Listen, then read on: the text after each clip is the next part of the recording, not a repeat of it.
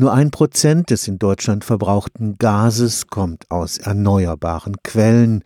Mit dem vom Bundesministerium für Wirtschaft und Energie ins Leben gerufenen Forschungsprojekt MethQuest soll sich das ändern.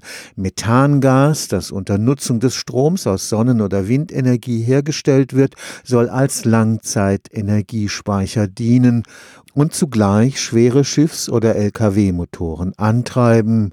Bis 2050 könnten so 80 Prozent des hierzulande verbrauchten Gases nachhaltig erzeugtes Methangas sein. Zur Herstellung von nachhaltigem Methangas braucht man Ökostrom und eine CO2-Quelle. Dieses CO2 darf natürlich auch nicht aus Braunkohlekraftwerken stammen. Wir wollen auf jeden Fall die Quellen, die eh da sind, nutzen, die Biomasse als regenerativ alternative Quelle und schauen uns in Speziellen dann die CO2-Abtrennung aus der Luft an im Projekt. Dr. Frank Graf ist verantwortlich für chemische Energieträger am Karlsruher Institut für Technologie.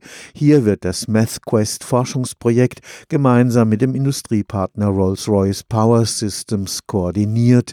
Die ökologische Herstellung von Methangas soll dabei umfassend optimiert werden. Wir starten im Projekt MathFuel mit verfahrenstechnischen Konzepten, wie man erneuerbares Methan effizient möglichst kostengünstig erzeugen kann. Zum Beispiel werden dort neue Elektrolyseverfahren untersucht. Methanisierung und CO2-Bereitstellung ist ein wichtiges Thema. Das wird eben in diesem Verbund Messfuel untersucht. So könnte die Sonnenenergieausbeute eines heißen Sommers als Methangas bequem in den Winter gerettet werden.